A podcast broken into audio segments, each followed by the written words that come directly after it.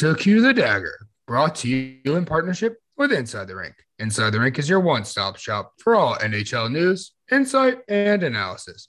You can follow them on Twitter at inside underscore the underscore rink. I'll be your host, Clifton Ramey, and I'm with my co host, Logan Rosengard. How are you doing today? I'm doing pretty good tonight, Cliff. How are you? Doing pretty good. Uh, just for the fair warning of everyone listening, we are recording in the middle of the LA Kings game. Uh, it's at the end of the first period. The Hawks got absolutely dominated, but Patrick Kane made it one nothing. So that's where we are. Collin Delia is in net, looking good. Um, but we probably won't touch much on that game, uh, considering it's going on. A quick word from our show sponsor and friends of Inside the Rink, BetUS. BetUS has your NHL, NBA, UFC, PGA, and yes, NFL betting lines up for their 27th year of live betting. Sign up for betus.com with promo code RINK for a 125% sign up bonus. Again, use promo code RINK for your 125% sign up bonus. Play with the proven mainstay in the industry. Bet US. You bet, you win, you get paid. BetUS.com. Well, Logan, since we've been here, it has been a wild time in the NHL. The trade deadline's passed. A few games have went through. Jonathan Toews has been in the media talking. Just one quick question before we get into anything. How do you feel about the organization and the way we're headed? I'll start by saying Kyle Davidson did surprise me with his deadline moves. Uh, not in the sense that I thought they were bad, but he he went into the job saying that we're going to be in a rebuild when he got hired, like officially hired to be the GM and uh, got the interim tag taken off.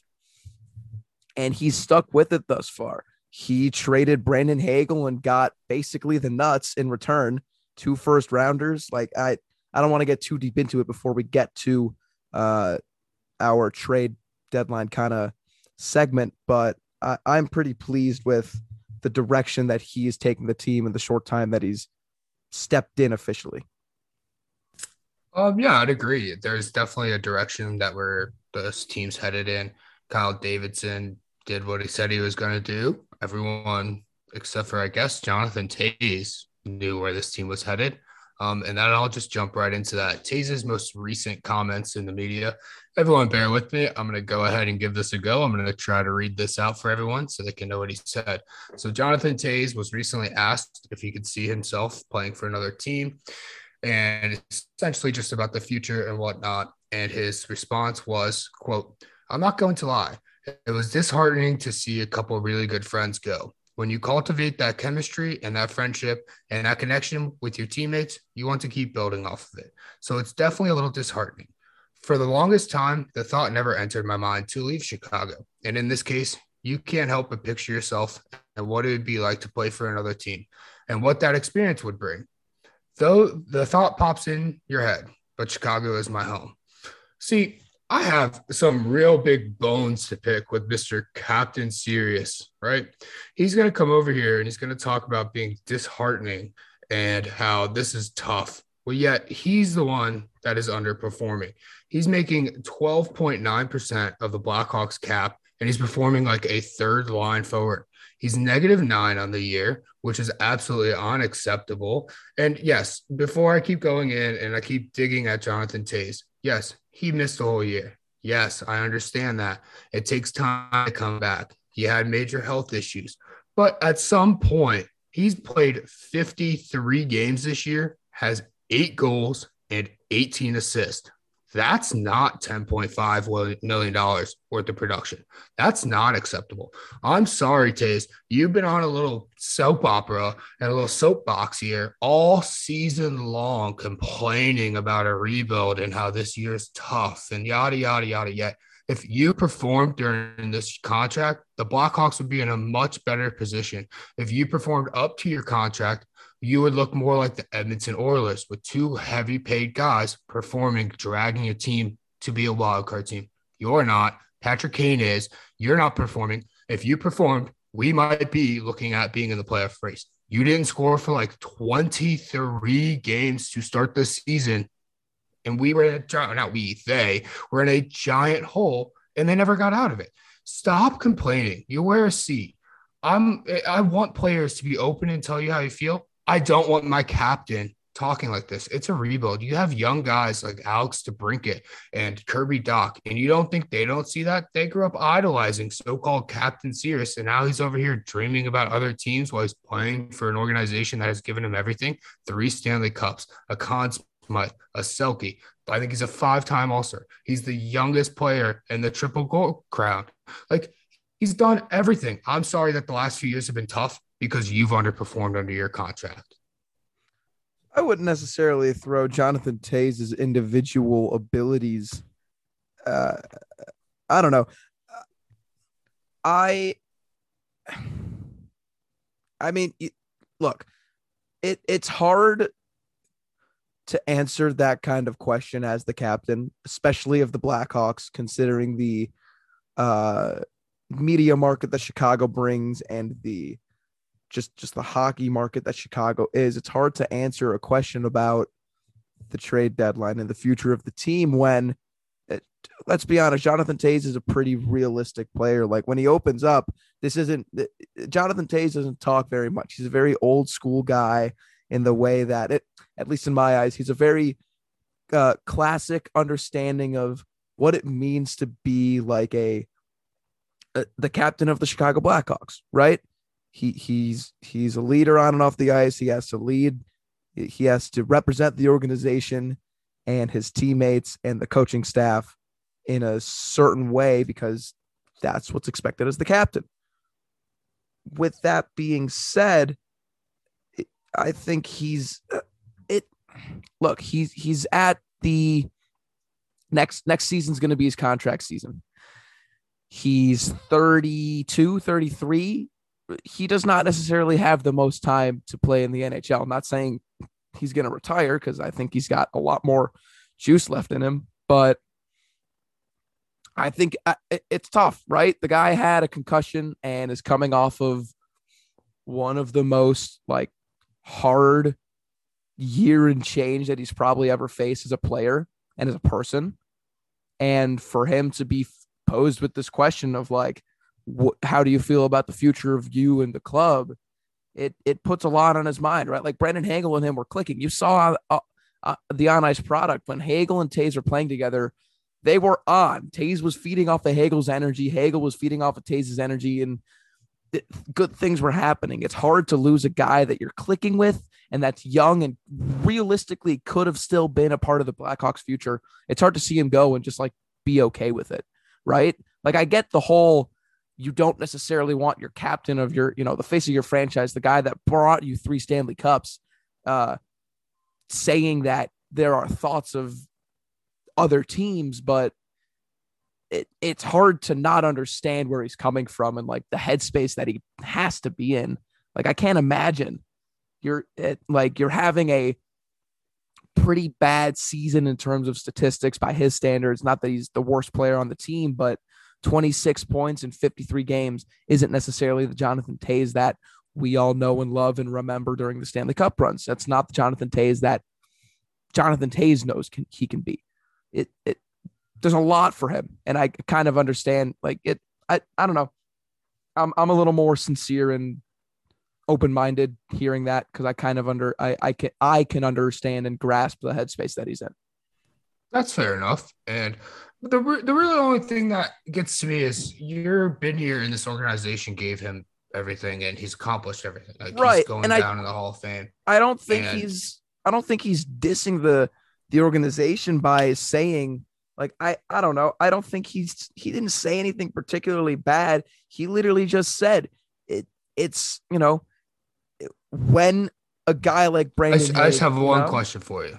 Is, yeah. is that the role model you want set for a Alex DeBrincat, for a Dylan Strome, for yes. a Lukas Reichel. 100%. It's not for me. That attitude is not not what I want. His play on the ice hasn't been great. His attitude off the ice all year has been a pity party, dude. Like he's Cap, not been. Lead, captains like, don't need Patrick, to be the best player on the ice, dude. Like look at Mike. Not, I'm, I'm, not oh, talking about that. Though. I know, but if you're citing if you're citing that as a if you're citing that as a reason that you know, I'm he's not the citing that best as a reason model. for why they're in a rebuild. I'm not citing that for the reason of him making a comment or the reason why I have a disagreement They'd still with the be. comment. They'd still. They've been in a rebuild even when Jonathan Toews had like a career season. Like this isn't. No, this isn't even. He had that one good year, and that's the year they went to the bubble, and they beat Edmonton. And then he got, and then he missed the whole year. That was the one year they were a playoff team, just like I said. They're identical almost to an Edmonton. If he was playing at that level, he'd be like an Edmonton. We'd be in a wild card chase.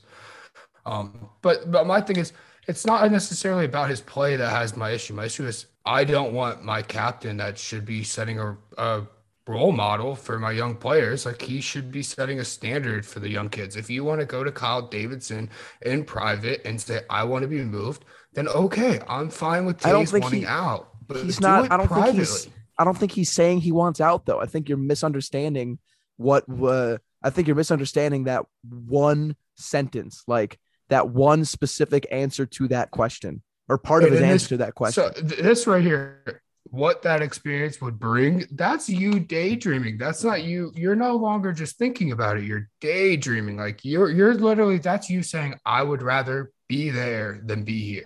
That's exactly how I take that. I take that as you would rather be on per se a Tampa Bay Lightning with Brandon Hagel than you would rather be right here in Chicago. And this team has given you everything. Chicago's my home. I love the Blackhawks, love the organization. It's been my family for a long time, and I'm not putting the cart before the horse or getting ahead of myself in any way. Uh, the thought pops in your mind, or where am I?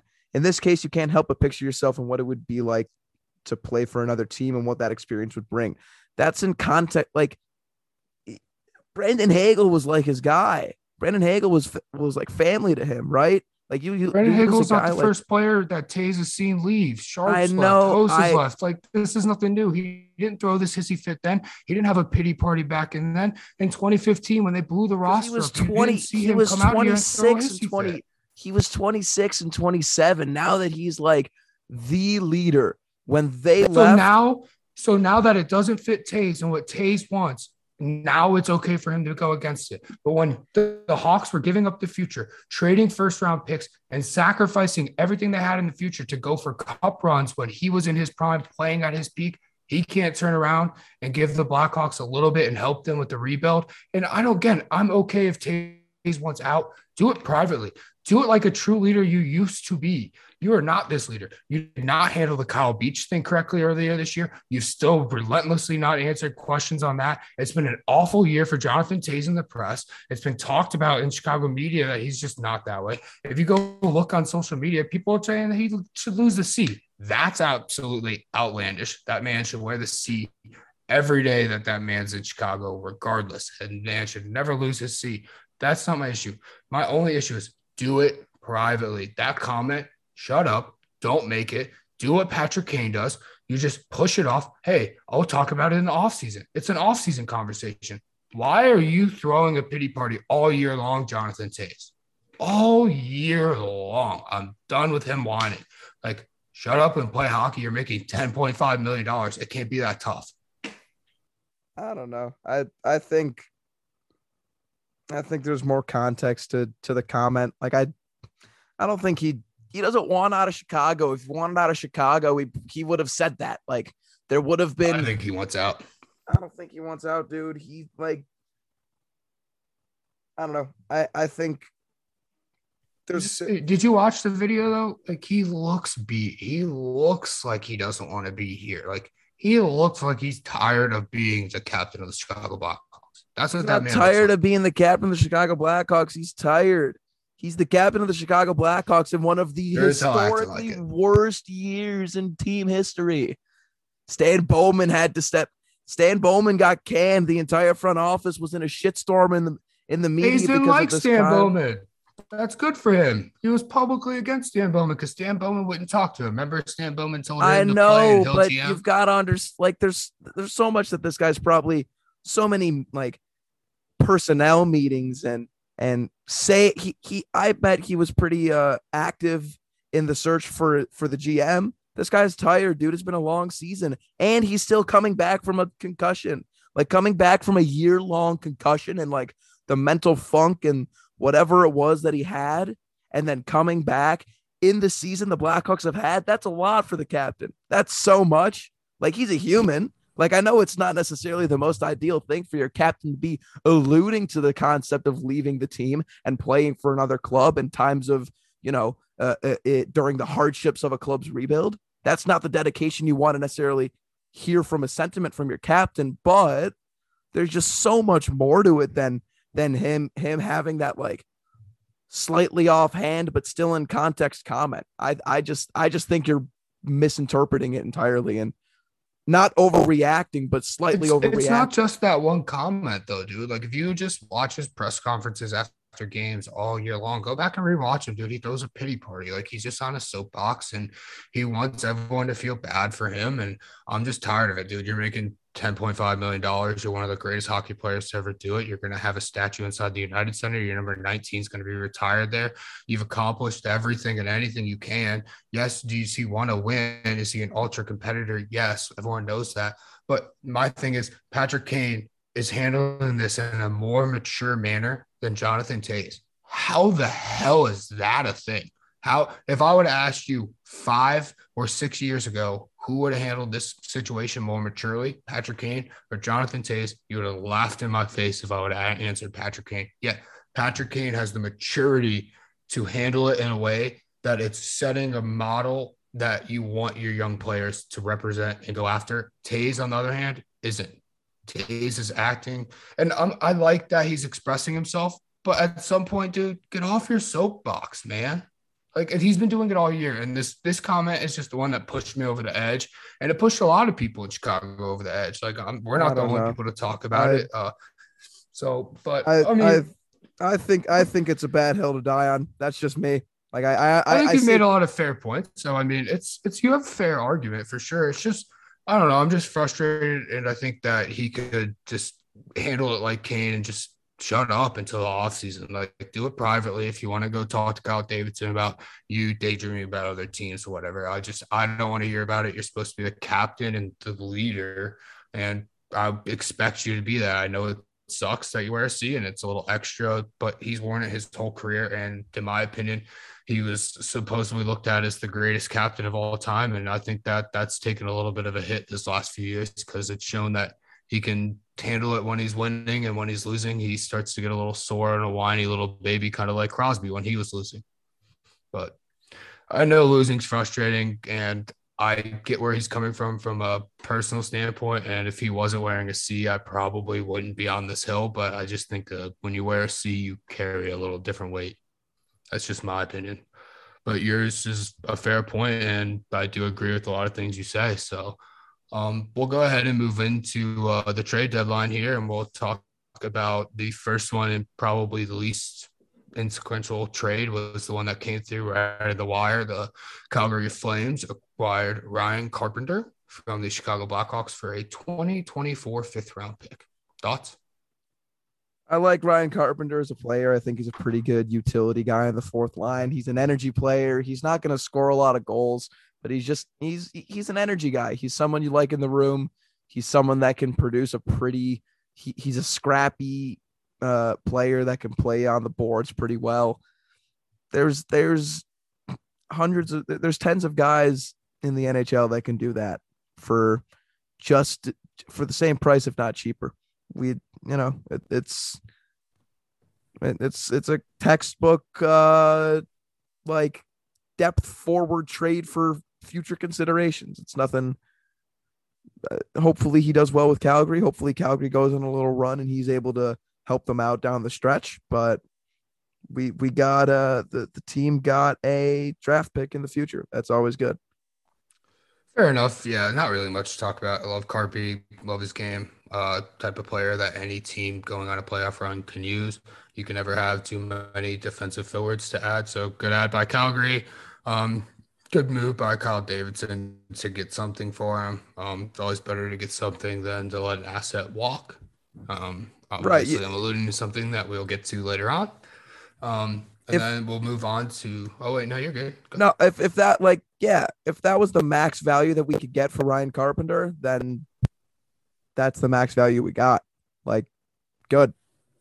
Yeah, it is. It is what it is. I don't think uh, we could really expect to get too much for him. But we'll move on to this one. It was really sad um, when this one hit that morning of the de- of the deadline. Um, Marc Andre Fleury and fifty percent retained is going to the Minnesota Wild for a 2020 second round pick. Do not listen to the Chicago Blackhawks in this crap of a first conditional. It's a second round conditional pick that can turn into a first round pick if Fleury wins four playoff games and the Minnesota Wild make it to the Western Conference Finals. Um, I'll again let you go ahead and take this one first. Um, I would have liked to seen a little more return I know the Blackhawks were pretty hard bargaining that Fleury was minimum a first round pick or was worth a first round pick. Uh Minnesota didn't want to give up a first round pick, rightfully so. I wouldn't necessarily want to give up one for the for Fleury either, but uh I don't know.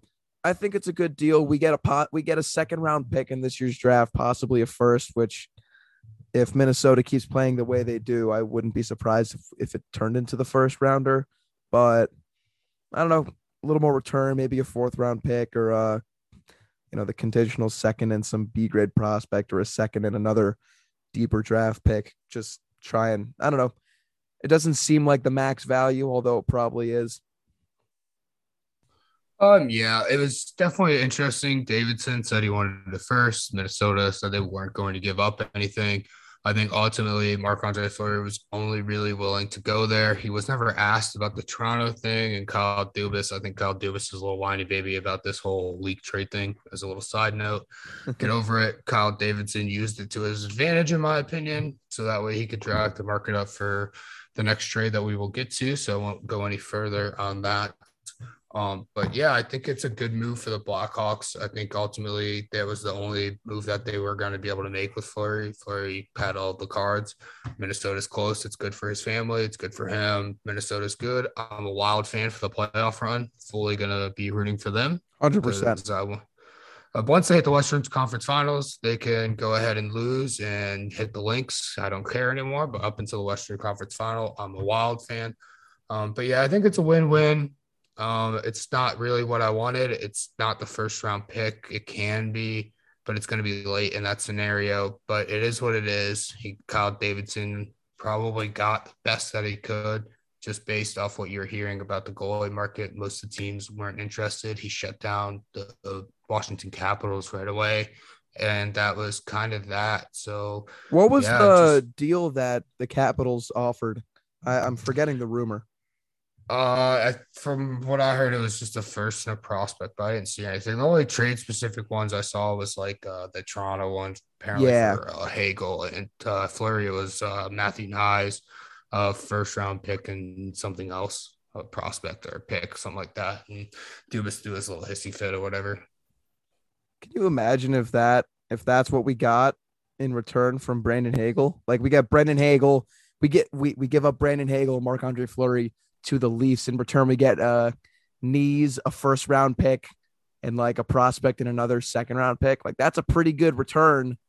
It's it's interesting, and um, we'll go ahead and we'll jump into the Hagel trade right here, and then we can kind of discuss that because yeah. I want to discuss which package I, you would rather had. So um, we'll jump into it. Tampa got Brandon Hagel, a 2022 fourth round pick, a 2023 fourth round pick, and the Chicago Blackhawks got a 2023 first round pick, a 2024 first round pick, Taylor Raddysh and Boris Katchouk.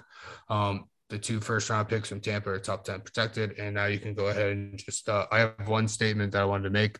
Raddysh has looked fabulous since coming over in the three games, not counting I've, the LA game going on. Um, he had two goals and one assist. So I've, I've really liked the impact that Raddysh has made.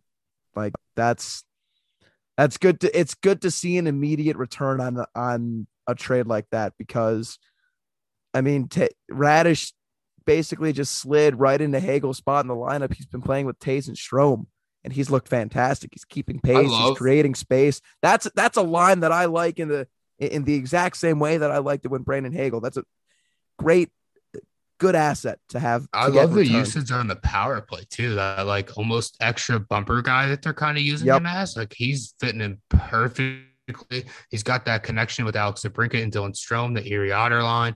Dude, I like Raddysh a lot. I think it was a good pull. Um, Katchouk brings a little physicality. I think he's a good fourth line guy. I don't think he'll really progress much further, but I do think Raddysh has a little upside to him. I think if we're uh, looking at the overall package, I I said it earlier in the show, but they got like max value, I think, from Julien BriseBois and the Tampa Bay Lightning.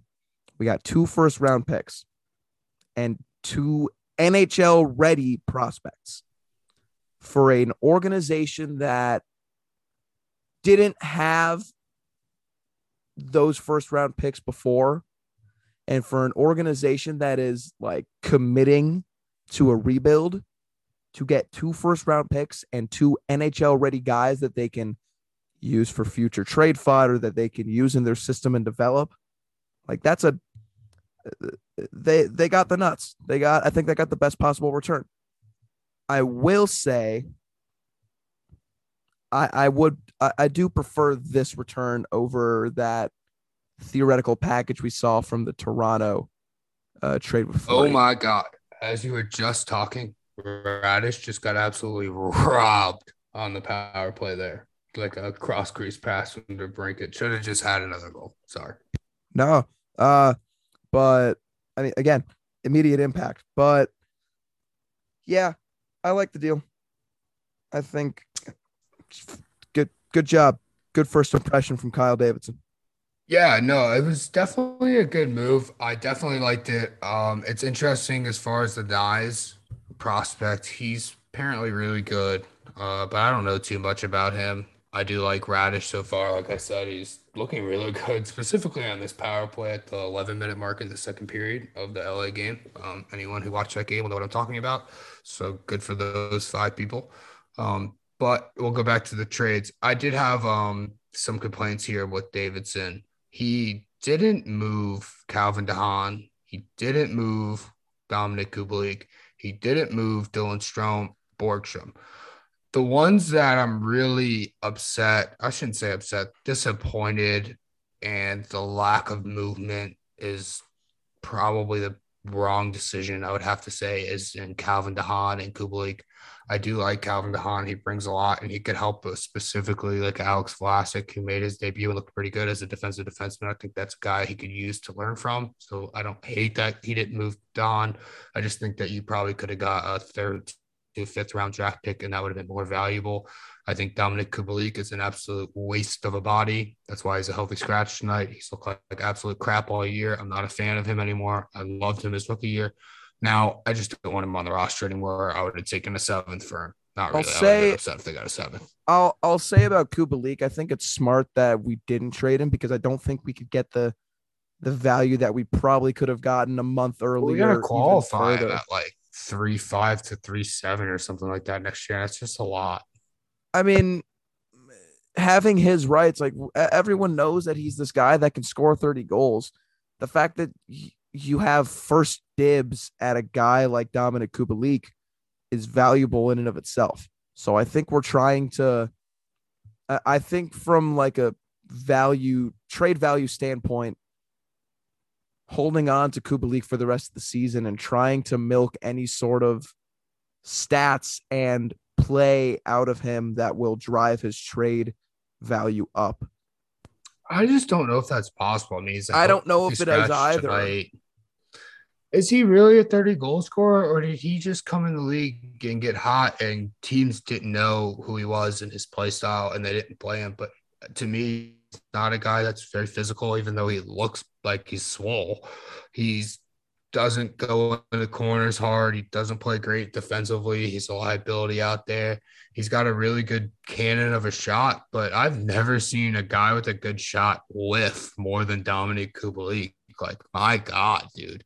The amount of times he goes to take a one timer and it just twinkles by his feet and goes into the corner and he's looking up in the rafters like, where did my puck go? It's I don't know. I mean, I I liked him a lot the rookie year, and just the last two seasons have been super disappointing. And I just think that they should have moved on and gotten something and just opened up a spot for somebody else. Lukas Reichel's coming up next year. Jonathan Toews is still here next year. That you just need a spot for Lukas Reichel to slide in. So then Dominic Kubalik's back on your third line again, and we're gonna go through this all next year, and then go to the deadline and do the same thing. I don't know. I just I think I've given up on Dominik Kubalik. I'm off the train, and that's it. It sucks to see him take the regression in like actual uh, productivity. Like I, I was super excited when we got him, and I, I, as soon as we traded traded that fifth round pick for him, I wanted to know everything about him because he was coming from the same uh he he was basically the same kind of player that Dominik Kahun was in the German league or the Czech league. Like he was the league's lead scorer, and he was this guy coming over to the NHL that uh, looked like he could make a pretty good jump and transition well. And at the time, Dominik Kahun was one of my favorite players on the team, and just like a, a guy that I really liked watching. So I figured I'd get to know Kubalik's play style and holy shit, he could score a lot of goals and he was pretty greasy with how he did it. And he he found that his rookie year. Last year he kind of found that like if if it was a full season, he was on pace for little under 30 goals.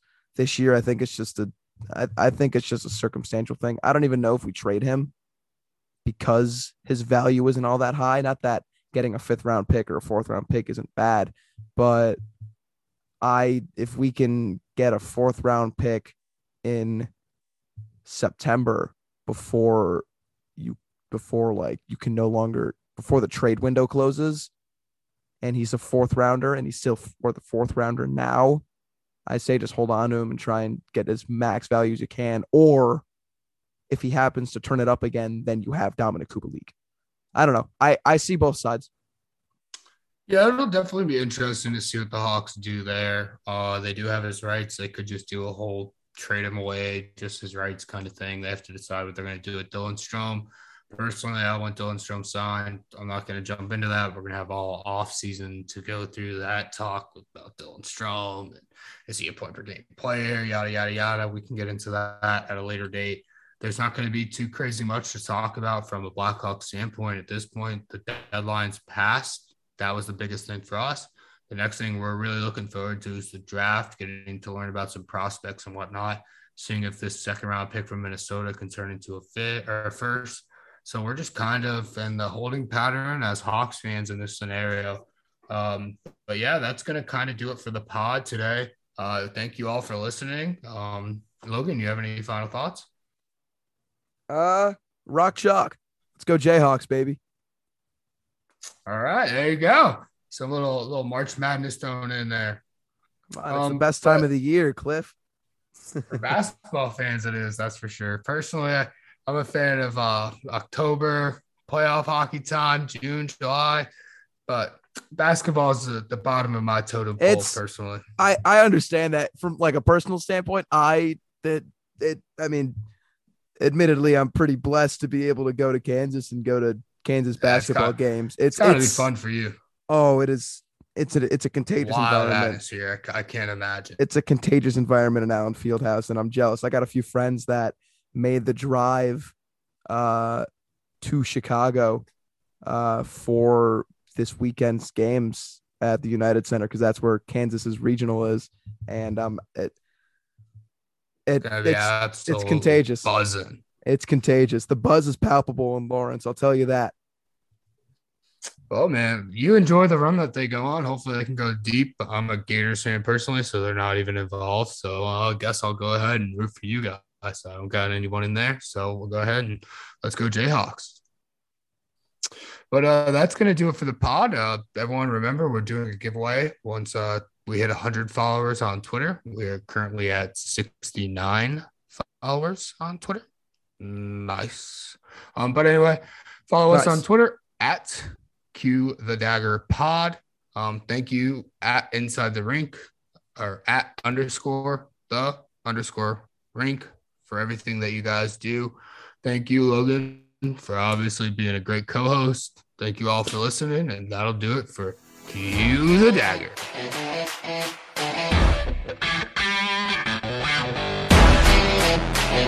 Yeah.